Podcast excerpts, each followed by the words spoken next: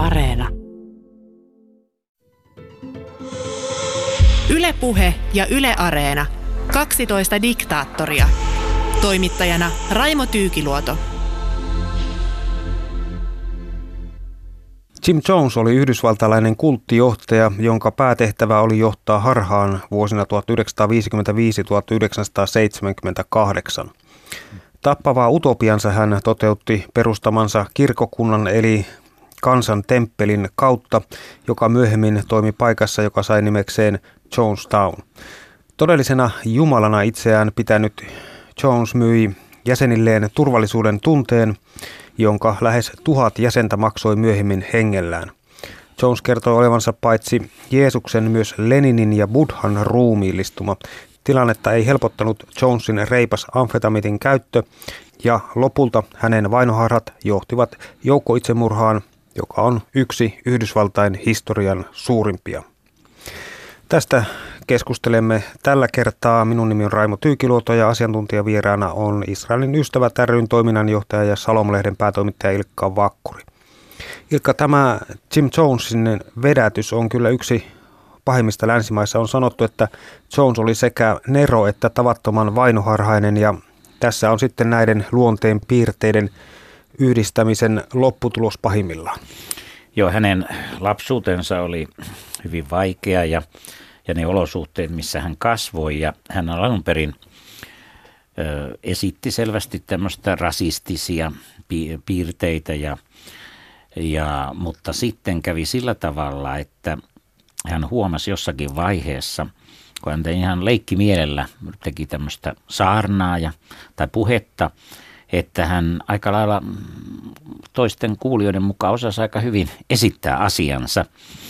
Ja koska hän ei sitten oikein saanut mistään niin kuin, tämmöistä mahdollisuutta, niin hän loppujen päätyi tämmöiseen värilliseen mustaan kirkkoon, jossa hän sitten alkoikin mustien asiaa edistämään. Ja hänestä tuli oikeastaan, hän esiintyi niin kuin äärikommunistina ja tämmöisen oikeudenmukaisuuden ja muun ajajana. Ja hän kohosi erikoiseen asemaan, koska häntä niin kuin tavallaan hyvin tämmöiset arvovaltaisetkin saarnaajat tukivat ja hän oli niin kuin tämmöinen nouseva tähti. Ja hän osasi myöskin politiikassa nousta todella korkealle, eli, eli hän, hän osasi sillä tavalla toimia, että hän lumos ihmisiä. Jos katsoo hänen niin kuin alkuaikojen puheita, niin siinä oli semmoista viehätystä. Hän oli, vaikutti hyvin semmoiselta voimakastahtoiselta hyvä puhujalta, joka puhuu mielenkiintoisesti. Ja miksei tämmöinen oikeudenmukaisuuden teema, kyllä se yleensä ihmisiä kiinnostaa.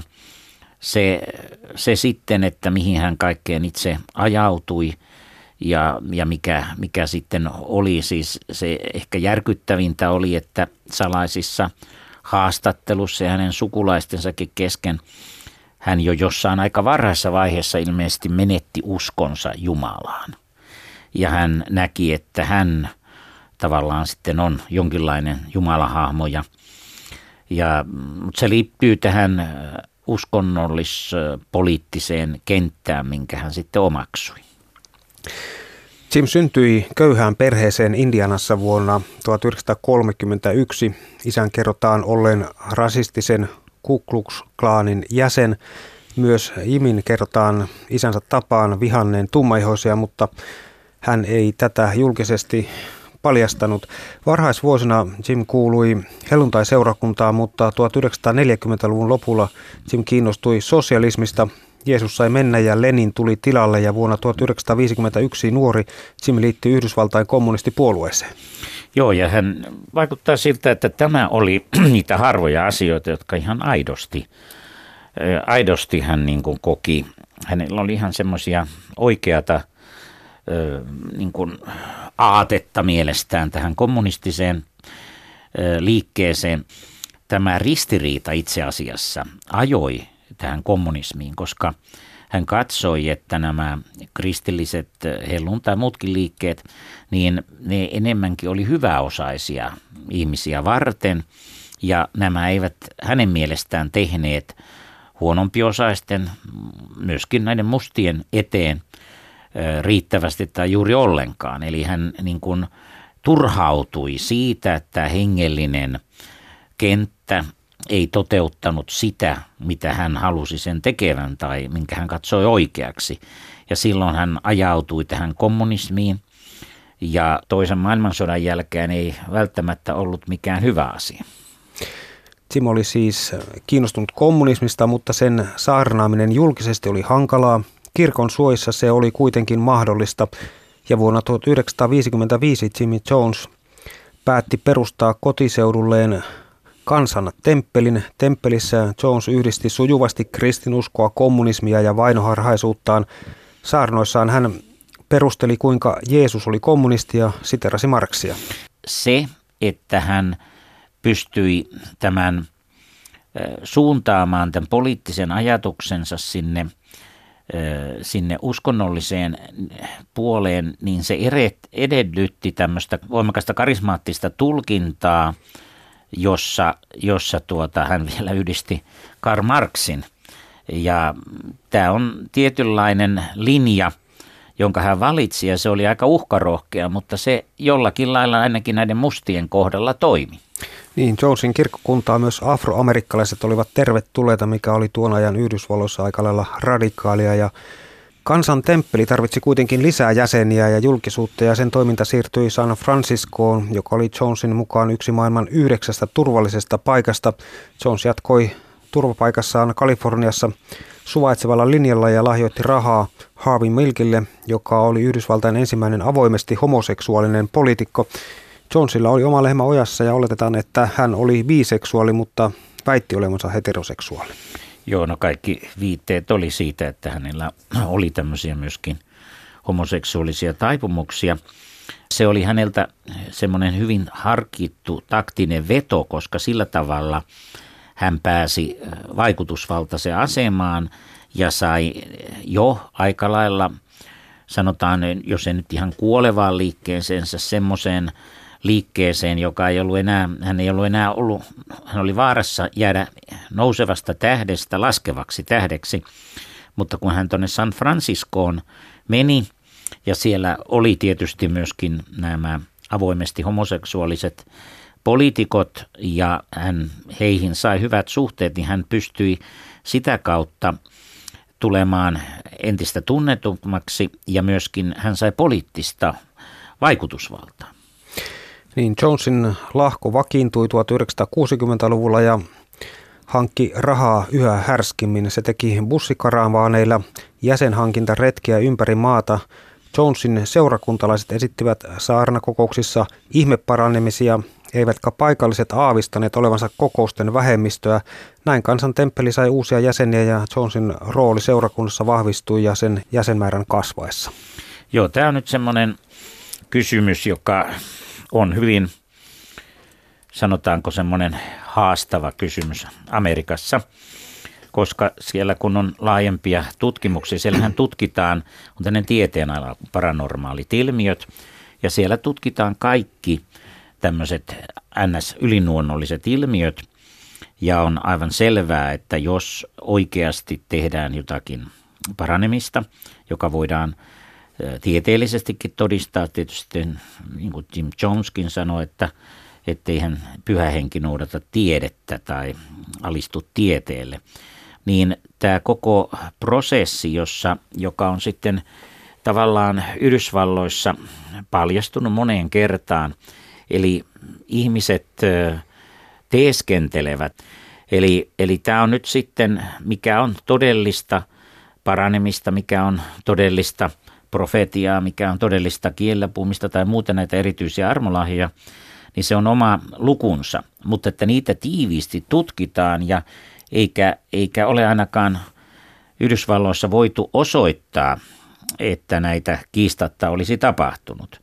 Mutta, mutta se kysymys on juuri siitä, että ihminen ö, on sellainen, me ihmiset ollaan sellaisia, että me uskomme outoihinkin asioihin ja ihmeisiin haluamme ihmeitä nähdä, vaikkapa on vakavasti sairas, niin sehän on toivo. Me tarvitsemme toivoa. Ylepuheessa 12 diktaattoria.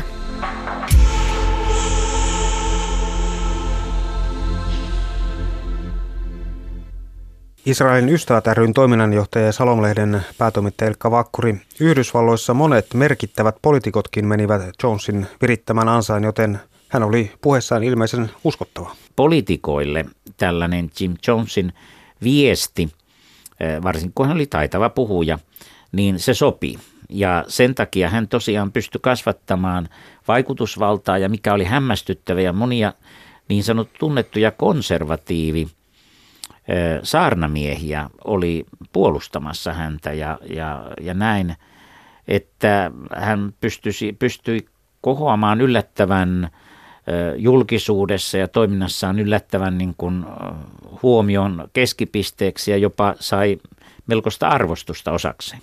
Monen kultin tavoin myös Jones ennusti maailmanloppua. Hän ennusti, että Chicago tuhoutuisi ydinpommi-iskussa. Ennustus meni pieleen, mutta kirkon jäseniä tämä ei häirinyt. Aina saattoi antaa uuden ennustuksen ja niin Jones teki ja homma jatkui. Niin se on yllättävää, että siitä tulee tavallaan oma uskontonsa uskoa siihen maailmanloppuun. Ja ainakin lapsille se voi olla aika tu- vaarallinen asia, että kun pitäisi elämää katsoa eteenpäin. Mä ymmärrän, että vanhemmat ihmiset ajattelee, että no kun mun aika loppuu, niin loppukoon tuo maailmankin aika. Mutta joka tapauksessa niin se on käsittämätöntä, miten se kiehtoo ja miten sillä saa sidottua joukon tavallaan hitsattua yhteen. Sitten Jones irtautui raamatun opeista ja saaransi, että raamattu oli vain keino orjuttaa naisia ja mustaihoisia. Joo, no tämä riittyy nyt siihen, joka hyvin usein näillä kulttijohtajilla tapahtuu, että aluksi raamattu vedotaan, mutta nyt pitää muistaa, että ensinnäkin heidän ongelmansa on monesti, tiedäthän he osaa alkukieliä, ei heillä ole mitään raamatun tutkimuksen kompetenssia, eivät he ole siihen nähneet vaivaa, eivätkä katsokaan sitä aiheelliseksi. Heillä on ihan käytännön hommia, mitä he tekevät. Ja nyt heillä on vastassaan kuitenkin nykyaikana mm, tämmöiset oppineet raamatun tutkijat. Ja niitä aikaisemmin pystyttiin sivuuttamaan. Ne tavallaan oli sovittu, että yliopistot, tämä perustettiin ensin vaan pappiskoulutusta, ja sitten tuli humanistinen tiedekunta, niin niitä tuloksia ei ollut tarkoitus koskaan julkaista kansalle. Mutta nyt internetin ja muun kautta ja eri lähteiden kautta nyt näitä erilaisia tutkimustuloksia, niitä alkaa niin kuin levitä. Ja jotta sitten nämä kulttijohtajat, jotka on jo niitä omia tulkintojansa luonut, niin heidän täytyy sitten tur- ruveta lopulta tuomitsemaan myöskin raamatun asiat. Ja he lähtevät siitä, että heillä on nyt se viimeisin ilmoitus, että Jumala on nyt sitten korjannut niitä mahdollisia puutteita, mitä raamatun sano, sanomassa on heidän kannaltaan. Ja, ja näin he irtaantuvat sitten raamatun opeista asteittain. Tieto, että Jones pakotti kirkkokunnan jäsenet luopumaan omaisuudesta kansan temppelin hyväksi sai viranomaiset liikkeelle ja Jones alkoi etsiä autuampia metsästysmaita. Jones saarnasi, että hänen sosialismiaan ei ollut mahdollista harjoittaa fasistisessa Yhdysvalloissa. Joo, tämä on tietysti, sanotaan näin, tämä ei kauhean onnistunut siinä merkityksessä ollut, että hänellä oli vaikutusmahdollisuuksia ennen kuin tämmöistä kehitystä tapahtui aika huomattavastikin. Ja sitten sinne, kun hän lähti sinne viidakkoon tätä Georgetownia laittamaan, niin tilanne on se, että loppujen lopuksi vaan siis noin tuhat häntä seurasi, jotta huomioon, että hänellä oli valtavasti seuraajia, että hän oli jo siinä niin kuin joutumassa epäsuosioon, paljastuksia oli niin paljon. Ja ja näin, että hän niin kuin näki, että hänen on lähdettävä tavallaan niin kuin turvaan ennen kuin hänet pidätetään ja, ja, ja tapahtuu hänen maineensa lopullisesti menee. Niin, vuonna 1974 Jones lähetti pienen pioneerijoukon raivaamaan kylää viidakkoon 200 kilometrin päähän Guajanan pääkaupungista Georgetownista. Sieltä lahkon käyttöön vuonna 1973 otettu maapala sai nimekseen Jonestown. Jones avasi paratiisinsa ovet Jonestownissa kaikille kirkkokunnan jäsenille. Joo, mutta siis siihen, vasta, siihen kutsuun vastasi kuitenkin suhteellisen pieni joukko. Mutta tämä tilanne on se, että, että se oikeastaan oli jo tuomittu silloin, kun hän tämmöisen liikkeen teki, niin hän itsekin tiesi, että kun hänen ideansa oli se, että niiden kaikkien olisi pitänyt seurata ja vain pieni osa seurasi, niin tavallaan se oli jo lopun alkua koko tämä pakeneminen sinne Georgetowniin. Georgetownissa kultin johtaja muuttui yhä vainoharhaisemmaksi ja hänen huumeriippuvuutensa muuttui täysin holtittomaksi. Jonestownissa jäsenten piti luopua kaikesta henkilökohtaisesta omaisuudesta ja antautua täysin lahkolle. Yhteydet perheenjäseniin Yhdysvalloissa katkaistiin. Joo, näin tapahtui ja nyt pitää muistaa se, että Yhdysvalloissa on semmoinen erikoisuus, että sanotaan vaikka Kalifornian alueella, että siellä on ollut aika tämmöinen vapaamielinen suhde kevyihin huumeisiin tai tämmöisiä, jotka luokitellaan kevyiksi huumeiksi. Eli mm, siellä on ihan kuuluisat julkisuuden henkilöt, jopa presidentit ovat myöntäneet, että he ovat jonkinlaisia huumeita jossain vaiheessa ainakin käyttäneet ja, ja tämmöisten, tämmöisten ilmeisesti huumausaineiden ja vastaavien käyttö oli hänelle niin kuin hyvin pitkäaikaista. Se vaan sitten lopulta alkoi aina vaan suurempia annoksia tarvittiin ja se johtui yhä mielen, mielenvaltaisempia, jos voisi sanoa jopa mielenvikaisempiin ö, ajatuksiin hänen omassa päässään. Vakuudeksi sitoutumisestaan jäseniä pyydettiin allekirjoittamaan tunnustuksia, jossa he kertoivat hyväksikäyttäneensä lapsia ja Lahko eli Jimmy Jones säilytti dokumentteja sitten kiristystä varten. Joo, tämähän on nyt just semmoinen amerikkalainen tapa, että on dokumentteja, että sitten voidaan neuvotella, kun näitä lakimiehiä on. Hänellä ei ollut kuitenkaan niin valtavaa omaisuusmassaa tai joka tapauksessa, kun hän sinne eristäytyi, niin, niin hän pelkäsi toki, koska hän tiesi jo silloin, että, että hän, on, hän aikoo, aikoo tuota tämmöisen suppean joukon viedä sinne ja hän pelkäsi, että hän menettää otteen näihin ihmisiin. Siis hän oli jo menettänyt valtavaan osaan kannattajistaan otteen. Hän pelkäsi, että hän menettää loppuunkin ja sen takia hän lähti tämmöiseen kiristysprojektiin. Sitten Jonestownissa alkoivat niin kutsutut valkoiset yöt, joissa seurakuntalaiset harjoittelivat joukko itsemurhan tekemistä juomalla myrkytöntä juomaa. Ja tämä on aika mielenkiintoista, että he tosiaan alistuivat ja, ja siis pitää muistaa se, että, että monessa tapauksessa he eivät siis tienneet, että se on myrkytöntä. Että he siis valmistautuvat oikeasti sen semmoiseen joukkoitsemurhan tekemiseen. Eli on, on siinä aikamoinen manipulointi, että ihminen, jolla on lapsia ja perhettä siinä ja piti mennä paratiisia rakentamaan, niin yhtäkkiä tehdäänkin – ja ollaan valmiit joukkoitsemurhaa ja vielä harjoittelemaan. Siis, siis todellakaan niin hyvin harva näistä ihmisistä tiesi silloin, kun sitä harjoiteltiin, ettei tämä ole se joukkoitsemurha. Tieto itsemurhaharjoituksesta kantautui yhdysvaltalaisen kongressiedustajan Lee Ryanin korviin. Hän kuuli myös, että Johnstoneissa hakattiin laudoilla lapsia mustelmille. Johnson kerrottiin myös pakottaneen kirkkokunnan jäseniä seksiin hänen kanssaan. Ryan kokosi delegaation vierailemaan hämärän kuuloisen seurakunnan luona. Mukana oli useita toimittajia ja delegaatio saapui paikalle 17.11.1978. Jones yritti vedättää Ryania ja heitä viihdytti The Jonestown Express Orkesteri. Tunnelmasta yritettiin luoda iloinen ja vapautunut. Israelin ystävät ryn toiminnanjohtaja ja Salomalehden päätoimittaja Ilkka Vakkuri toimittajat saivat kuitenkin tietoja, että todellisuudessa Johnstone oli lähinnä vankileiri. Joo, tämä Ryan, oliko se sitten ihan oikeasti, että hän on hämätty, niin hän, hän, mutta hänen tietysti pyrki lähestymään positiivisesti, että se tilanne ei kärjistyisi ja hän saisi niin kuin ne pois, jotka olivat nämä vanhemmatkin vedonneet, että ne on vastoin tahtoaan siellä. Mutta hän siis ensin antoi semmoisia kommentteja, että tähän näyttää, että tämä on ihan hieno paikka ja että näyttää vakuuttavalta, että ihmiset eivät ole täällä vastoin tahtoaan. Jonka jälkeen sitten alkoi tulla tämmöisiä paperilappuja tämän Ryanin avustajille, jossa ihmiset ilmoitti, että he on vankeudessa tai vastoin tahtoaan. Ja se tietysti kärjisti sen tilanteen, kun Jim Jones sai sitten avustajiltaan kuulla ja näki, että tämmöisiä lappuja oli annettu. Kun delegaatio oli sitten seuraavana päivänä odottamassa lähtöä lentokentällä, Jonesin lähettämät aseistetut miehet saapuivat paikalle ampuen viisi ihmistä. Heidän joukossaan oli edustaja Lee Ryan.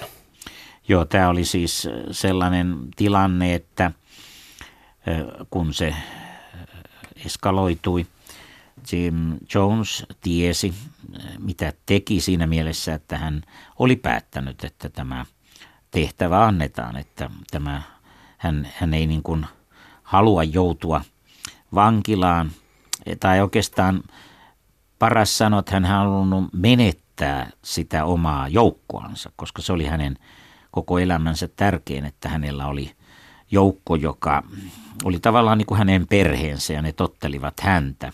Ja nyt ne olivat hänen selän takanaan hyljänneet hänet. Hän ei voinut tietysti tietää tarkalleen ketkä ja kuinka paljon, mutta kyllä kun hän antaa tämän tehtävän omille näille alaisilleen, niin kyllähän siinä vaiheessa jo sitä harjoiteltua itsemurhaa, niin ilman muuta se oli osa tätä suunnitelmaa.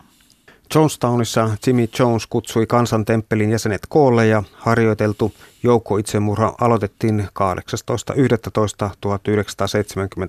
18.11.1978.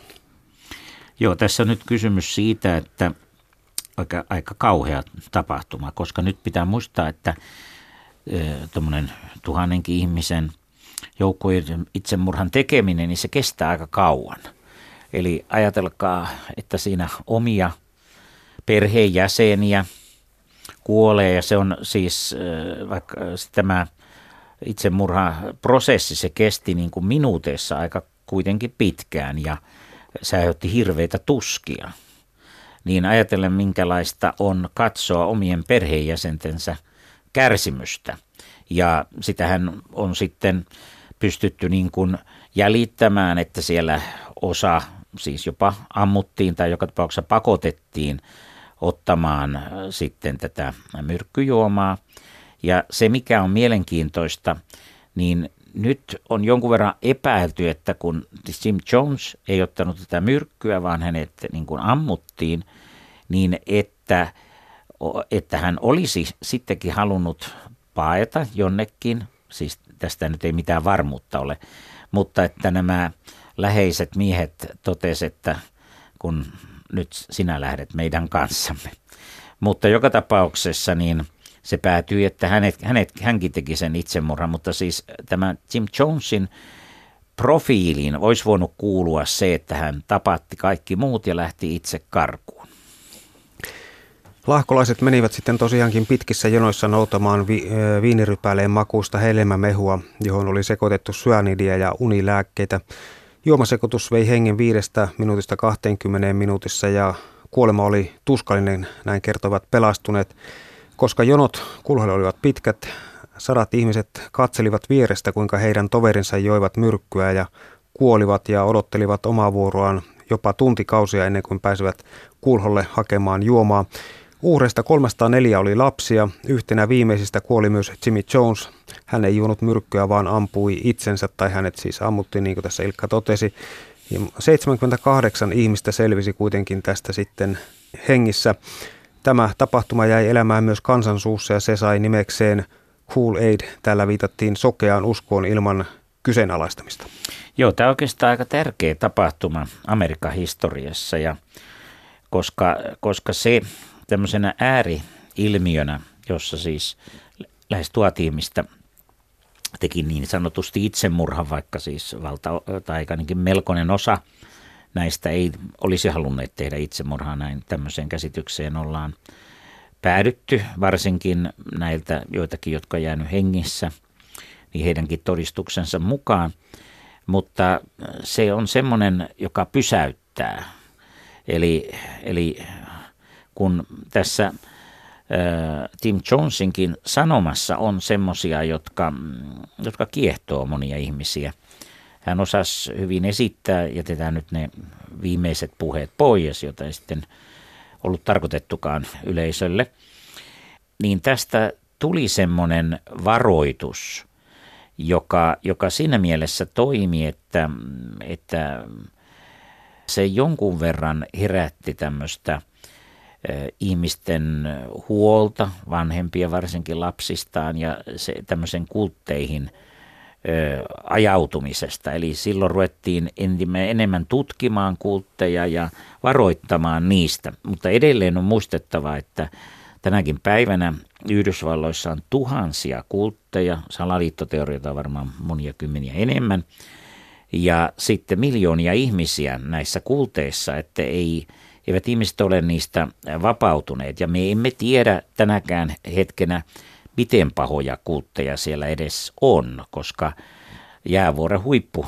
me yleensä vain saamme tietää. Ja monesti nämä kultit jatkavat kymmeniä vuosia kaikenlaista mm, hirveätä tekojaan. Ja pitää aina muistaa, että aina on sellaisia ihmisiä, jotka kyseenalaistavat, ainakin Amerikassa on tykö, totuttu aina kyseenalaistaa itsestään selviä, oliko sitten kuussa käynti tai joku muu, niin on sellaisiakin, että, että tämä olisi koko, jo ollut sijaan joku salaliitto koko homma ja niin poispäin ja, ja näin. Mutta joka tapauksessa tämä oli semmoinen herätyssignaali, mutta kuinka paljon, tämä on, tämä on niin kuin puhutaan vaikka ensimmäistä ja toista maailmansodastakin ja me ajatellaan, että sieltä jotain opitaan, niin historioitsijat, poliittista historiaa aikanaan lukenut, niin poliittisessa historiassa ainakin historioitsijat sanoivat, että historiasta ei valitettavasti juuri mitään opita, koska